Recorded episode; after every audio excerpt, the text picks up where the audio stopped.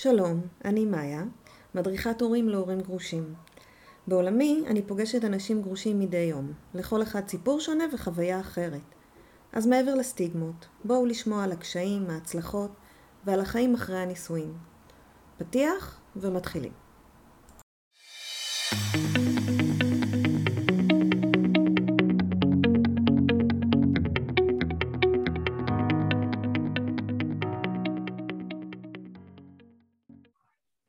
היי, אנחנו היום עם דגנית. אהלן. מה שלומך דגנית? בסדר גמור, מאיה, תודה שהזמנת אותי, מה שלומך? נהדר, אז בואי תציגי את עצמך. אז uh, נעים מאוד, נעים מאוד לכל המאזינים. Uh, אני דגנית, דגנית אלישיב, uh, אני אימא לשלושה ילדים, אני גרושה, אני עורכת דין לדיני משפחה, ועיקר העיסוק שלי זה ליווי זוגות מתגרשים בתהליך של גישור. כשמה שמנחה אותי ומה שמלווה אותי, שיש חיים שאחרי. והמשפט שאני תמיד אומרת, ואנחנו, ואני משמיעה אותו כל הזמן, זה שמשפחה לא מתפרקת, משפחה משנה צורה. וברגע המשבר המאוד מאוד גדול של המשפחה, אני מושיטה את היד ועוזרת לבני הזוג לצעוד לקראת הגירושים שלהם, שזו הייתה הבחירה שלהם. אז זהו, כי קצת כמו אחרי החתונה, אנחנו עושים את החתונה נורא יפה ויש טקס ומדהים והכל נהדר, ואז למחרת מתעוררים ואוקיי, מה עכשיו?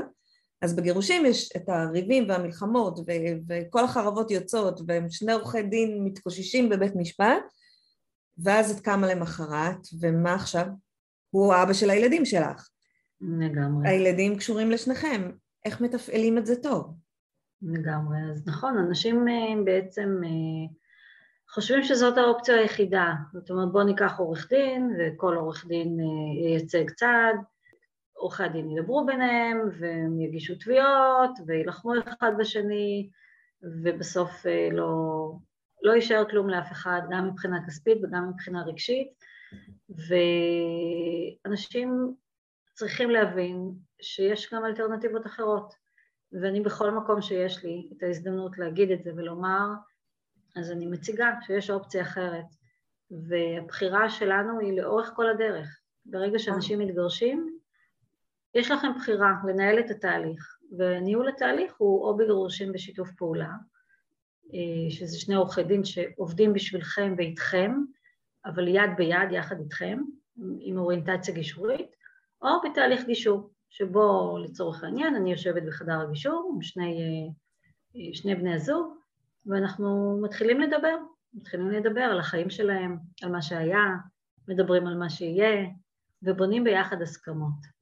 המטרה שלי בסופו של דבר, בתוך התהליך, זה לבנות הסכמות. הסכם זה משהו שהוא טוב, שהוא הכרחי, כי זה מה שהמדינה מחייבת, אבל מבחינתי תכניסו את ההסכם למגירה ותבנו הסכמות, ובניית ההסכמות בסופו של דבר מביאות לדרך התנהלות, דרך התנהלות שתשרת את בני הזוג ואת המשפחה כולה בחיים שאחרי.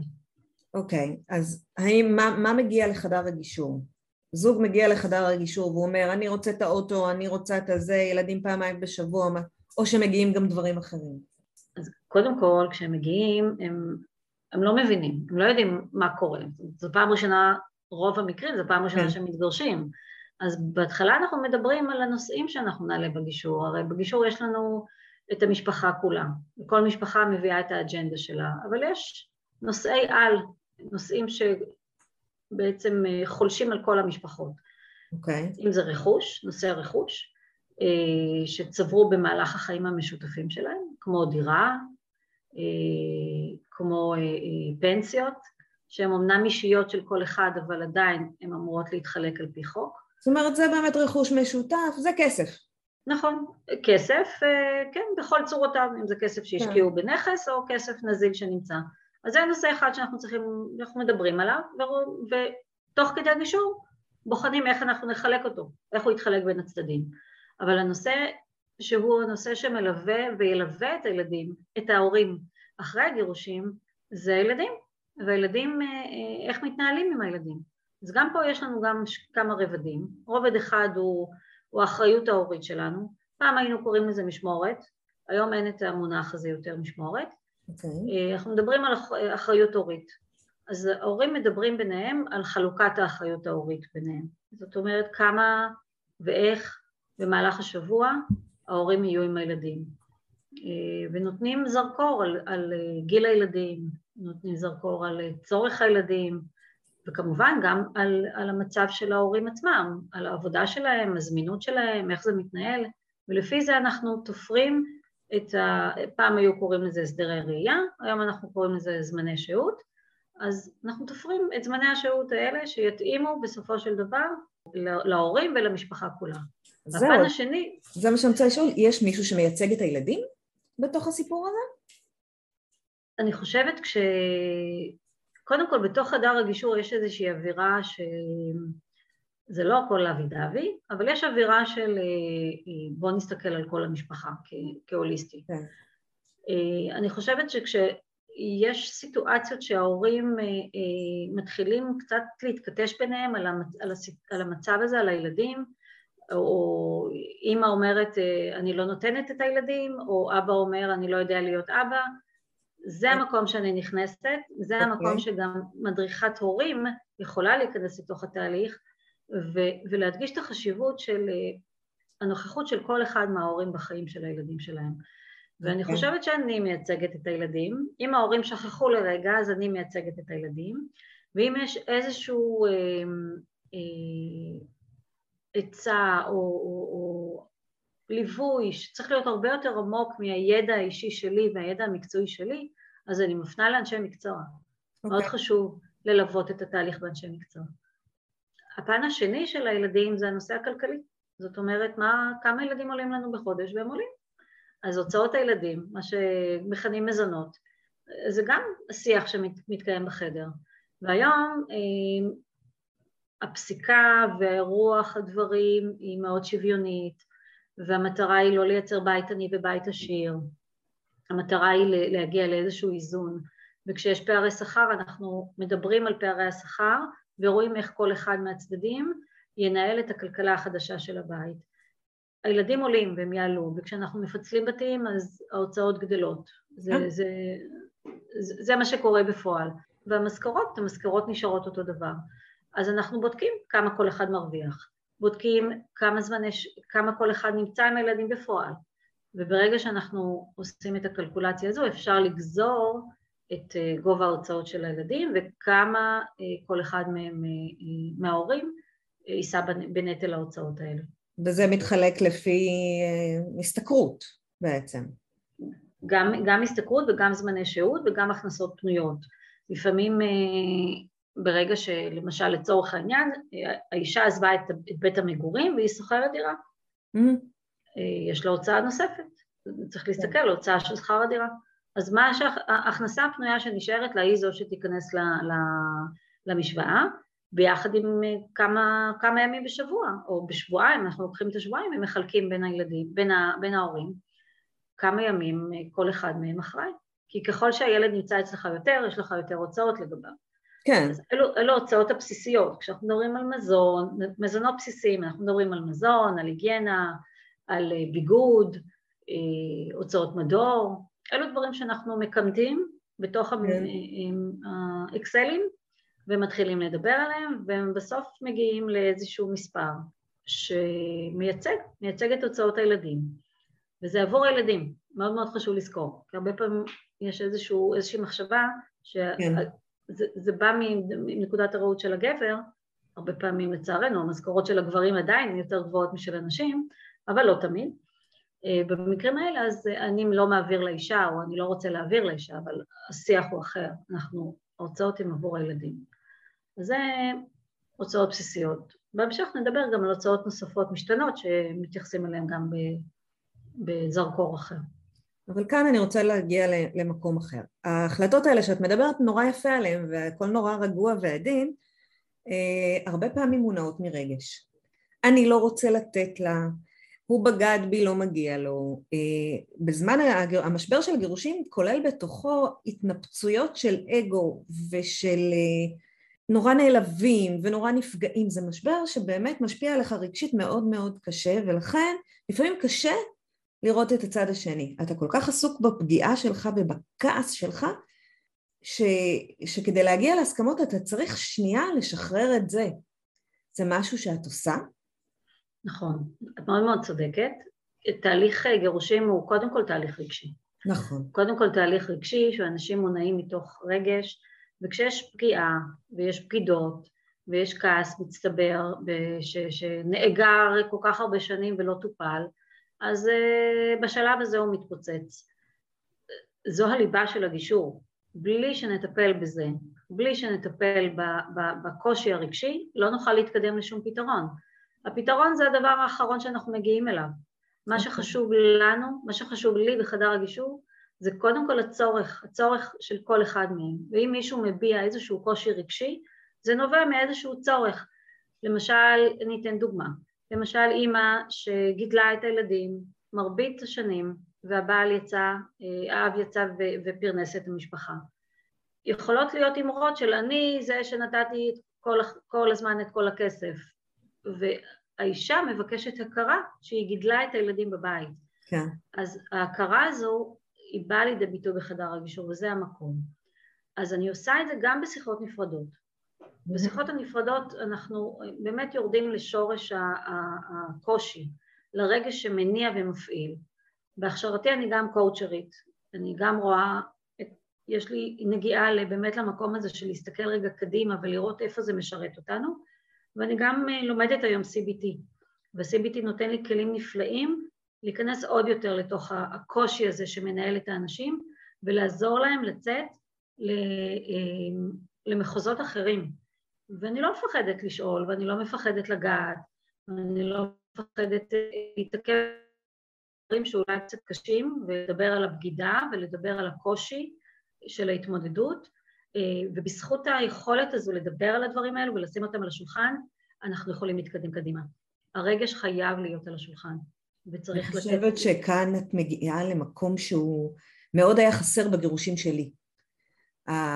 איזה, זאת אומרת, אני חושבת שזו תוספת שכל כך נחוצה, כי באמת בהרבה מקרים מגיעים שתי פצצות מתקתקות, וההחלטה היא כבר לא לגמרי רציונלית, מאוד מאוד רגשית, ולהוסיף את הנדבך הזה של הרגש, של איזושהי הכרה, איז, זה גם עוזר להם להמשיך אחר כך יותר טוב ביחד, וזה גם עוזר להם להמשיך אחר כך יותר טוב עם עצמם, וזה גם מביא להסכמות שהן מבוססות היגיון ולא מבוססות כעס, מה שמיטיב עם כולם אני מניחה. אני מסכימה איתך. תחשבי רגע שבני זוג נמצאים בתקופה שהיא מאוד מבלבלת. הביטחון העצמי שלהם יכול לרדת. אמ, יש להם המון המון חשש, חששות כלפי העתיד, ודווקא בעת הזו הם צריכים לקבל את ההחלטות הכי חשובות בחיים שלהם. כן. איך עושים את זה? איך עושים את זה? אז נכון, אני, כמו שאני מאמינה, כמו שאני נעזרת בהרבה אנשי מקצוע עבור העסק שלי, כדי שיקדמו אותי בכל מיני צורות, כדי שאני אגיע לשלב הבא, גם בנושא של גירושים, אתה צריך להיעזר באנשי מקצוע שיכולים לתת לך מענה, לצעוד איתך יד ביד ולהוביל אותך לשלב הבא. הרי בחרתם להתגרש, אולי בחרו עבורך להתגרש, אבל אתה, אם אתה, את או אתה רוצים להישאר עם מישהו שלא רוצה להיות איתכם, זו שאלה שתמיד אנחנו מעלים, ובאיזשהו שלב האסימון יורד, ואז מצליחים להתקדם בתוך התהליך.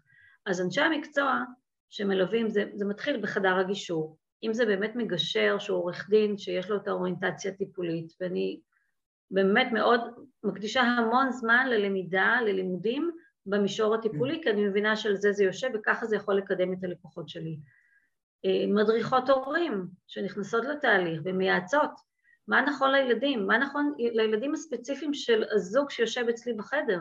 הרי כל משפחה יש לה את האג'נדה שלה, כל ילד יש לו את הצורך שלו. נכון. משפחות עם ילדים עם צרכים מיוחדים, איך מתייחסים לזה? גם לזה אנחנו שמים דגש.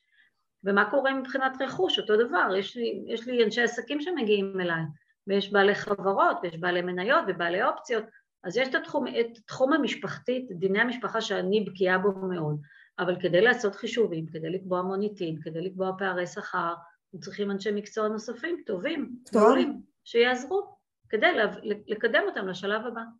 ובאמת, כמו שאת אומרת, יש משהו שמחכה אחרי הגירושים, אז בואו בוא נתקדם. בוא אנחנו נעזור. לא חושבים על זה, יש עוד שלב. רגע, הגירושים סבבה, אז שנתיים נגיד רבתם? שבועיים רבתם? לא משנה. כל החיים אחר כך. בדיוק. גם אם אתה לא רוצה קשר עם- גרושתך, או שהיא לא רוצה קשר איתך, לילדים יהיו בר מצוות, אה, משחקי כדורסל, אה, יהיו דברים, חתונה, יסיימו אוניברסיטה, לא יודעת. יהיו אירועים בחיים שתצטרכו להתמודד עם להיות ביחד באותו מקום. אני מסכימה איתך. את יודעת שקראתי לא מעט מחקרים, אני לקראת אה, הפצה של קורס דיגיטלי בנושא גירושין, אנחנו נדבר עליו, אני בטוחה, בהמשך, אוקיי. אה, וקראתי המון מחקרים שבדקו ילדים להורים גרושים. למה יצאו ילדים שהם אה, דפוקים לצורך העניין, סליחה על הביטוי, שהם לא מצליחים, שהם, אה, אה, יש להם המון בעיות אה, אלימות, או לא הצליחו בחיים, או לא הצליחו ללמוד, ולעומת זאת יש ילדים להורים גרושים שהמשיכו בחיים נורמטיביים. אז מה זה אומר? זאת אומרת, תוצאות המחקר מה הראו? שהדרך שבה ההורים שלהם ניהלו את הגירושים, זו הדרך שהשפיעה על הילדים האלה. כן. אם ההורים ניהלו גירושים בדרך הילדים, שכל המריבות היו דרך הילדים, והילדים היו צינור למריבות האלה, או שהם המשיכו ו, אה, וניהלו את הגירושים שנים על גבי שנים, וזה כמובן, זה מעיב על המשפחה, לא משנה אם אתה לא עושה כלום, זה מעיב על המשפחה. לעומת אנשים שהגירושים אצלם עברו ליד, והם ניהלו את הגירושים, הם לקחו פיקוד על התהליך הזה. אני יכולה לתת לך מהניסיון האישי שלי, ככה אנחנו התגרשנו. אני אחזק אנחנו- אותך רגע, ואני אגיד שנתוני הלמ"ס אומרים, הלשכה המרכזית לסטטיסטיקה אומרים שילדים להורים גרושים נוטים 30 אחוז יותר להתנהגויות מסוכנות ולהתנהגויות שהן אה, אה, לנשור מהלימודים, להיכנס להיריון לא מתוכנן, יש שם ממש דוגמאות. וחלק באמת אה, מהעניין הזה שגיל ההתבגרות זה גיל שכשרע לך אתה בורח מהבית, פשוט יוצא מהבית ומחוץ לבית מחכים כל ההתנהגויות הלא טובות האלה, הם שם. אז באמת אם ההורים עסוקים בעצמם ו- ואין נוכחות הורית ואם הגירושים הם כאלה שגורמים לכם להתנתק מהילד או לא לראות את הילד כי אתם נורא עסוקים בכעס ובמאוד מובן שלכם, זאת אומרת לגמרי. הוא מאוד לגיטימי, אבל uh, באמת גירושים ש, שלא מתנהלים טוב יכולים להשפיע על העתיד של הילדים שלכם אחר כך. נורא חשוב לדעת את זה. את צודקת. ושם המשחק הוא ניהול הסיטואציה. פשוט כן. לנהל את הסיטואציה עם... אה, ולא להיות קורבן של הסיטואציה. כי ברגע שאתה קורבן, אז הכל קורה לך, והכל לא באשמתך, ו... וככה יראו החיים שלך ושל הילדים שלך אחרי. ואחד המשפטים הכי הכי אה, שכיחים בחדר הגישור זה שההורים אומרים, אנחנו מפחדים על הילדים, אנחנו רוצים את טובת הילדים, אז יש דרך לעשות את זה. זה שאתם מתגרשים, נכון, זה משבר, אנחנו לא מתעלמים, וזה יכול להיות uh, תהליך uh, שהילדים יעברו אותו, לא יכול להיות בטוח, הוא יעברו אותו ביחד איתכם, אבל אפשר לצאת מזה. הנה, אני הוכחה, אני הוכחה חיה לזה, הילדים שלי מוצלחים, טפו טפו טפו. טפו טפו טפו, הגירושים אף פעם לא ניהלו אותם, כל אחד בזוגיות מדהימה. אני מבינה שעשינו משהו טוב. עכשיו, אנחנו גם אה, קצת אולי יותר חריגים, אנחנו גם חוגגים אה, חגים ביחד, אנחנו כל שישי ביחד עם הילדים, ילדים לא צריכים לבחור. וכשאתה יודע לנהל את זה טוב, אז כולם יוצאים נשכרים. ובואי לא נשכח אותנו, את ההורים, את בני הזוג. יש לנו חיים אחרי. אז הנה מה שאני רוצה לשאול אותך. אם אתם כל יום שישי נפגשים, יש מקום לבני זוג אחרים? קודם כל הוא כבר אה, בזוגיות, הוא, הוא לא נשוי, אבל בזוגיות מאוד ארוכת שנים, יש לו שני ילדים, קטנים חמודים ומתוקים, ואני מאוד נהנית לעשות עליהם בייביסיטר, אפילו ישנים אצלי לפעמים. אני הייתי בזוגיות גם ארוכה של אה, שבע שנים של פרק ב', אה, והיום לא, היום אני לא בזוגיות, אה, מאוד מתמקדת בעשייה העסקית שלי, וגיליתי את הלבד. אני בזוגיות עם עצמי, אני אומרת, כן. גיליתי את הלבד, טוב לי בלבד, אבל... זה לא מפריע אבל, הקטע של איזושהי מחויבות לבן הזוג לשעבר, לילדים בעצם. אבל אני לא, אני לא רואה את זה כמחויבות, אני רואה את זה כמשהו כיפי. זאת אומרת, כל, זה, זה כיף. קודם כל תחשבי שאני לא מבשלת כל שישי. יוצא לי משהו מזה. אני לא תראי, גם צריכה אני לא, לארח... בלי קשר. אוקיי, אז אנחנו, ארוחות שישי אצלנו זה דבר קדוש, אז אני אוקיי. לא מבשלת כל שישי, כי, עכשיו זה גם לא פעם בשבועיים, זה יותר מזה, כי נגיד בשישי אחד באים אליי, בשישי אה, אה, לאחר מכן באים אליהם, ואחר כך יש גם את ההורים שלו ואת ההורים שלה, אנחנו הולכים, כל פעם הולכים, נודדים בין בית לבית. וואו. מבחינתי זה רווח, אני לא צריכה לבשל כל כך הרבה. ונשמע כל כך בריא. בריא. אני... כאילו אנחנו- לנפש. ו... זה בריא, ואני יכולה להמשיך, אני אישית יכולה להגיד לך שאני יכולה להמשיך בחיים שלי, להתפתח, למנף את העסקים שלי, אה, לחיות את החיים, לא להתעסק בגירושים, למה? אנחנו... אני לא יודעת, המשבר- אני, אני לא רואה את עצמי מגיעה למצב כזה של אה, לאכול ביחד אה, ארוחת שישי, זה... ואין, אנחנו מסתדרים מצוין, הכל בסדר. אז יכול להיות שאנחנו חריגים, אבל אני, אני מכירה לא מעט אנשים, ואת יודעת, גם בחדר הגישור אומרים לי, הלוואי ונוכל לאכול ביחד, הלוואי ונוכל לעשות... אז אני אומרת, זה תלוי. בכם. בטח, הנה אפשר, ואני מספרת להם את הסיפור שלי, אני משתפת אותם תמיד ב, ב, בסצנה שלנו של החיים. ואנשים, נופלת להם הלסת, אבל הם מבינים שמה שהם שמעו, שגירושים זה שדה קרב, הם פתאום מבינים שזה לא צריך להיות שדה קרב. חובה. והכל הכל תלוי בהם. בסופו של דבר, הכל תלוי בהם. יש לי גם משפט שאני אומרת שהוא הוא, הוא באמת, זה, גירושים הם משבר, אבל הם לא חייבים להפוך לטראומה. והמשפט הזה מלווה אותם כל הזמן, ממש כחוט השני בתוך תהליך הגישור, ברגע שהם קצת שוכחים וקצת אה, מרימים את הקול, או חוזרים לאגו ולמקומות הרגשיים שמנהלים, אנחנו מחזירים ומתפקסים ויודעים להתקדם קדימה. אחוזי ההצלחה מבחינתי זה כשאנחנו מגיעים כמובן להסכם, כי אז התהליך כן. מסתיים, הם מאוד גבוהים. אני יכולה לומר לך ש-98% מהזוגות שמגיעים וואו. אליי מסיימים בהסכם, כן, זה ממש גדול, ממש גבוה. לגמרי. אה, קורה משהו בחדר הגישור, ואני גם לא מוותרת, אני לא מוותרת כל כך. אה, חשוב לי שאנשים יבינו גם מה האלטרנטיבה. אם הם יוצאים מחדר הגישור, מה קורה? ואז הם עושים את השיקול. ו... אני, לא, לא, אני, אני לא נחשפתי לכזה דבר, כי זה לא, כשאני התגרשתי לפני 11 או 12 שנה, זה לא היה קיים, אין כאלה דברים. אני יודעת מה הצרכים שלי עכשיו, בדיעבד. אני מבינה מה הצרכים שלי היו. אני לא הצלחתי להגיע לחדר של המגשר לפני שעברתי איזשהו תהליך עם עצמי למשל, אבל עדיין אני חושבת שזה שיש אופציה כזאת, להפוך את הגירושים למשהו פחות משברי, פחות כסח, כי הכסח הזה מעבר לזה באמת אה, של כסף, המון המון כסף, האנרגיות, ה vibe סביב הילדים כל הזמן, שהם, הם, גם אם את מנסה נורא נורא להגן עליהם, הם עדיין ישמעו אותך מדברת עם החברה שלך, או בוכה בלילה, או ישמעו אותך מדבר עם ההורים שלך, או את ההורים שלך איתם. זה שם, הם מרגישים את זה תמיד. ואם אפשר לחסוך את זה מהם, שהם הם באמת, את יודעת, הם, הם חפים מפשע בכל התהליך הזה. זה לא משהו שהם בחרו, וזה לא משהו שאנחנו רוצים עבורם. לגמרי, צודקת. אני חושבת שהפוקוס שלנו צריך להיות, אם לנו קשה להתמודד עם הסיטואציה, אז אה, לתת זרקור על הילדים ולראות מה, מה יקרה, מה יקרה לילדים אם אנחנו נתנהל בצורה לוחמנית ואם נחליט שאנחנו אה, אה, רבים אחד עם השני ומושכים את התהליך.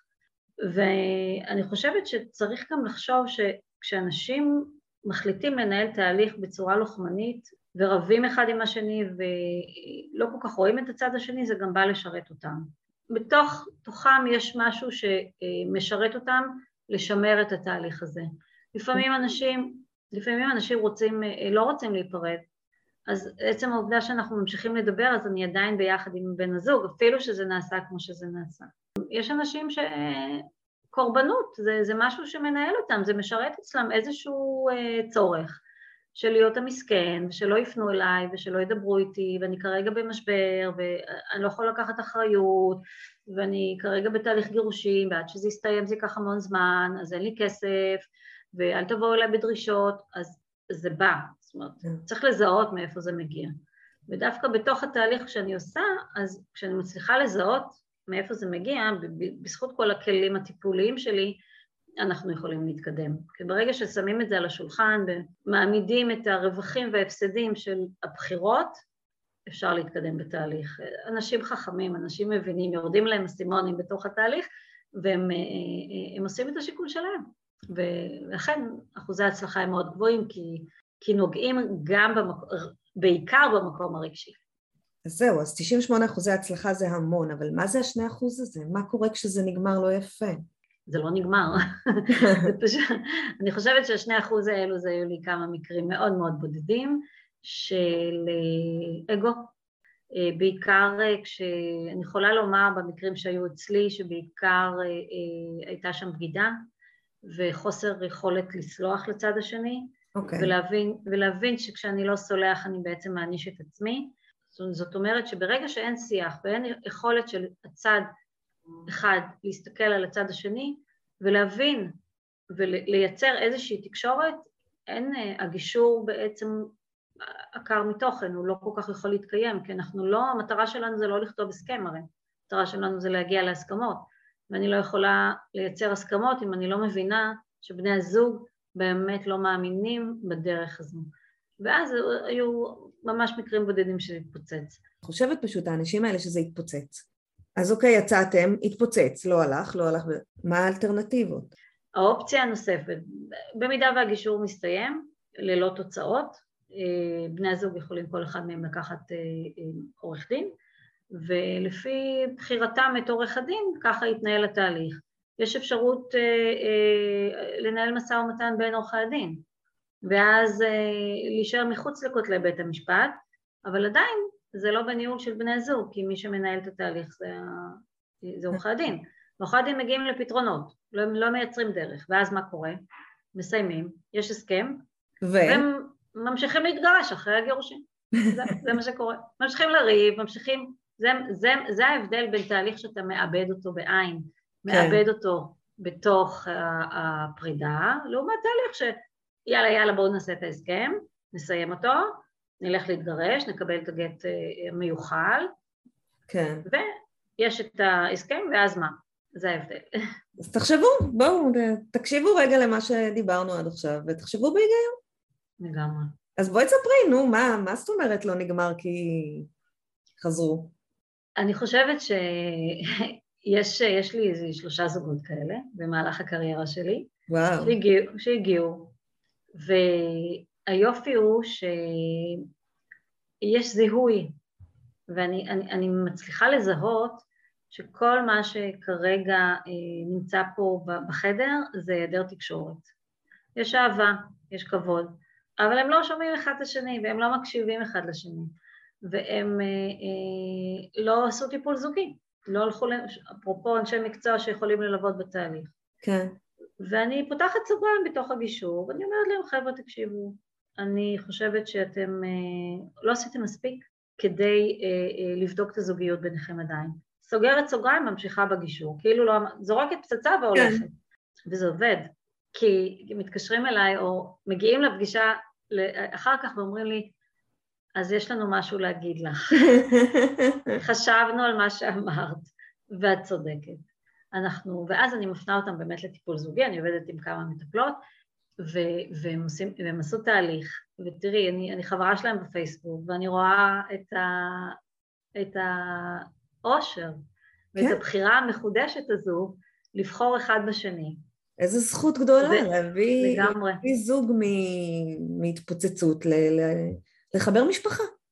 נכון, וזה היה מתאפשר רק בגלל, זאת אומרת זה התאפשר רק בגלל שהם בחרו בגישור. כי הקרקע של הגישור מאפשרת שיח ומאפשרת רגע לעצור. תחשבי מה היה קורה אם הם היו לוקחים עורכי דין. אז כל המריבות היו גדלות ומתעצמות. לא, גם לא הייתה תקשורת גדל. ביניהם, זה היה דרך עורכי דין. ו... בדיוק, והפערים... תקראי לעורך דין שלי, אמרו לי לא לדבר איתך, את, שהם ידברו. בדיוק, והפערים היו גדלים ואין, ואין סיכוי שזה היה קורה. אז לכן שהבחירה בגישור אם יש איזה מישהו שמקשיב לנו והוא לא רוצה להתגרש, ובן או בת הזוג שלו כן רוצים להתגרש, אז תבחרו בגישור, כי אולי יהיה סיכוי שתלבנו משהו אה, אה, בתוך הגישור עצמו ותוכלו אה, אה, לבדוק אם יש עוד אה, אה, סיכוי לקאמבק. גם אם לא תלבנו משהו, וגם אם תתגרשו, גישור עדיף אלפי מונים. אני מאמינה שהמשפחה נשארת. בסופו של דבר אתם שוב, התגרשנו, ומה אז? זה בדיוק זה. אני, אני כהנת הגישור, מסכימה איתך ומאמינה בדרך הזו, ולשלב את זה, באמת לשלב את זה עם העולם הטיפולי, כן. לתת לעצמכם, זה, זה עוזר. גישור זה לא רק, זה לא משא ומתן. בואו, גישור זה לא משא ומתן. גישור זה הבנת צרכים, גישור זה להבין את, ה, את, ה, את העומק הרגשי שכל אחד מהם נמצא, ובעזרת באמת כלים טיפוליים אפשר להגיע לשם, אפשר לעשות פלאים. ולעזור, לעזור לאנשים להבין, כמו שאת אומרת כל הזמן, כמו שאני אומרת, יש חיים, יש חיים אחרי הגירושים. נכון. בוא, לא, בוא לא נעצור פה, להפך. והיום, רק... דרך, והיום דרך אגב הגילאים אה, הולכים ויורדים. מה, של מתגרשים? של המתגרשים, כן. יש לי זוגות אה, מאוד צעירים, עם ילדים מאוד קטנים, אז יש להם אפשרות אה, אפילו להקים משפחות חדשות עם ילדים חדשים נוספים, אה, אז בטח ובטח כשאנחנו בסיטואציה הזו, אה, ברור שגם בסיטואציה אחרת, אבל גם בסיטואציה הזו כדאי לבחור נכון. כי מה? כי מוותרים מהר? כי אולי התחתנו מהר. אה, אוקיי. יש הרבה סיבות, כן, יש הרבה סיבות. אני לא חושבת שמוותרים מהר, אני חושבת שמבינים ש... מבינים מוקדם שלא מתאימים. ולא נשארים בשביל הילדים, כמו שפעם, את יודעת, אה, היו בעיקר. אולי זה ההבדל, שכבר הילדים לא תירוץ. לגמרי. הם מבינים שזה זה בסדר, אפשר עם הילדים. בדיוק. אה, זרקת לי איזה עצם קודם, מה זה קורס דיגיטלי לגירושים? אני חושבת שכשאנשים מתגרשים, קודם כל אין להם ידע. הם מחפשים ידע, אז הם נכון. איפה הם מחפשים אותו? באינטרנט. אה, מנסים לאסוף אה, אה, מידע מפה ומפה, או שמדברים עם חברים. עכשיו, מדברים עם חברים, אנחנו לא יודעים מי החבר שמדברים איתו, האם זה מישהו שהתגרש בלוחמנות ובפילוג מאוד מאוד גדול מבת הזוג שלו, או זה מישהו שמדבר מתוך הפחדים שלו והחרדות שלו. כל אחד יש את האג'נדה שלו, וכל עצה שמישהו שהוא מתגרש היום יקבל, היא תהיה נכונה למי שנותן את העצה ולא מי שמקבל אותה. אני ארחיב ואומר שגם אם תלך לעורך דין להתייעץ, כל עורך דין יגיד לך משהו אחר. נכון, ובאמת באים אליי גם לייעוצים, אני נותנת ייעוצים, ואין, אין, בדיני משפחה, גם בבתי משפט, אין אה, אמירה אחת, כן. אין אה, פסיקה אחת שהיא היא, היא יכולה להיות אה, אבן בוחן של כל המשפחות, כי כל משפחה והסיפור שלה.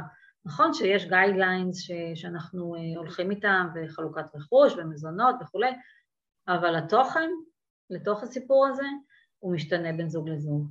הקורס הדיגיטלי שלי ייתן אה, קודם כל המון המון ידע לקראת הגירושים, גם בבחירה של תהליך, כמו שדיברנו עכשיו, גם בבחירה של התהליך, מה האופציות שעומדות לרשות אה, בני הזוג, מה הם יכולים לעשות, עם כמובן הדגש על האמונה שלי והדרך שלי בגישור, Mm-hmm. וממש כמו שאני מתק... מנהלת את הגישורים שלי בחדר הגישור, הם מקבלים את הכלים איך לנהל את זה אחד עם השני. אם הם מדברים על מזונות, על הוצאות הילדים, על מה הם צריכים לקחת בחשבון.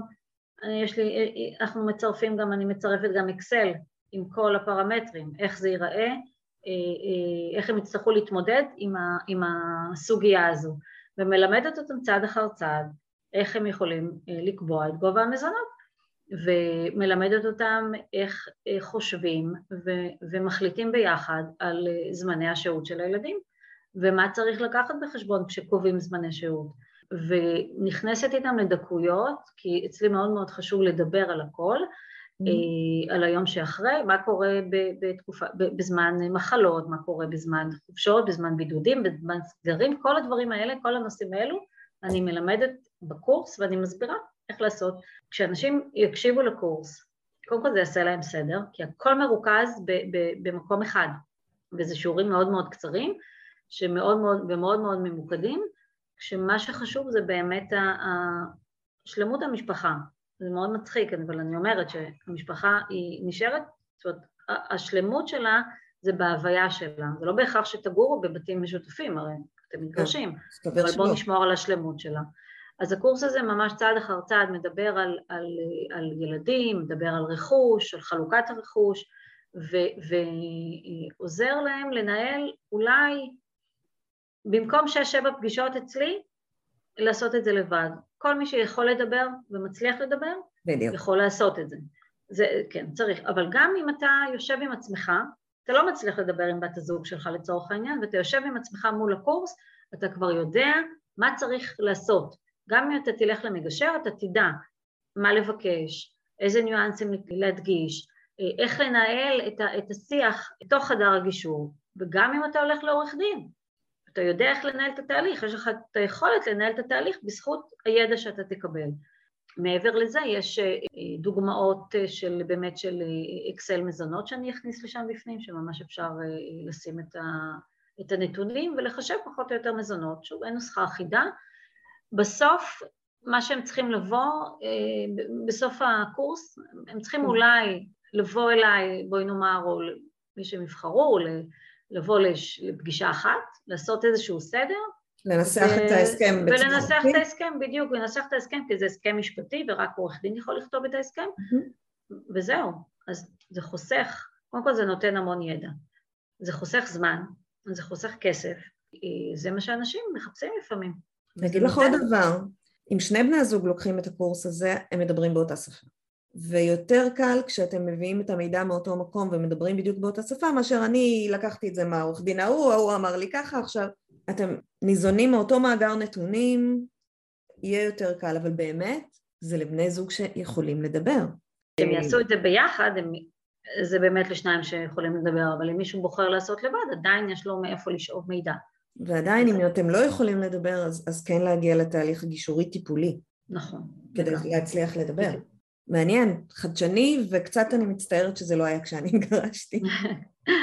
אז אנחנו פה ביחד בשביל שאנשים ישמעו מהניסיון שלנו, מהנקודות שאספנו בחיים, כדי לתת לאנשים אחרים. זה הייעוד שלנו. לגמרי. דגנית, תודה רבה. השיחה הזו פשוט נחוצה וחשובה. תודה לך. כל הפרטים מאיה. שלך ואיך להגיע לקורסים ולהכל יהיו רשומים בתחתית הפוסט. תודה רבה. ולהתראות בינתיים. תודה, היה לי העונג, ונקווה שאנשים יבחרו נכון. אמן. עד כאן הפרק שלנו. אם גם לכם יש סיפור שתרצו לספר, או שאתם רוצים להגיב על מה ששמעתם עכשיו, אתם מוזמנים לדף הקבוצה בפייסבוק, החיים הסודיים של הגרושים. תודה שהאזנתם, נתראה בפרק הבא.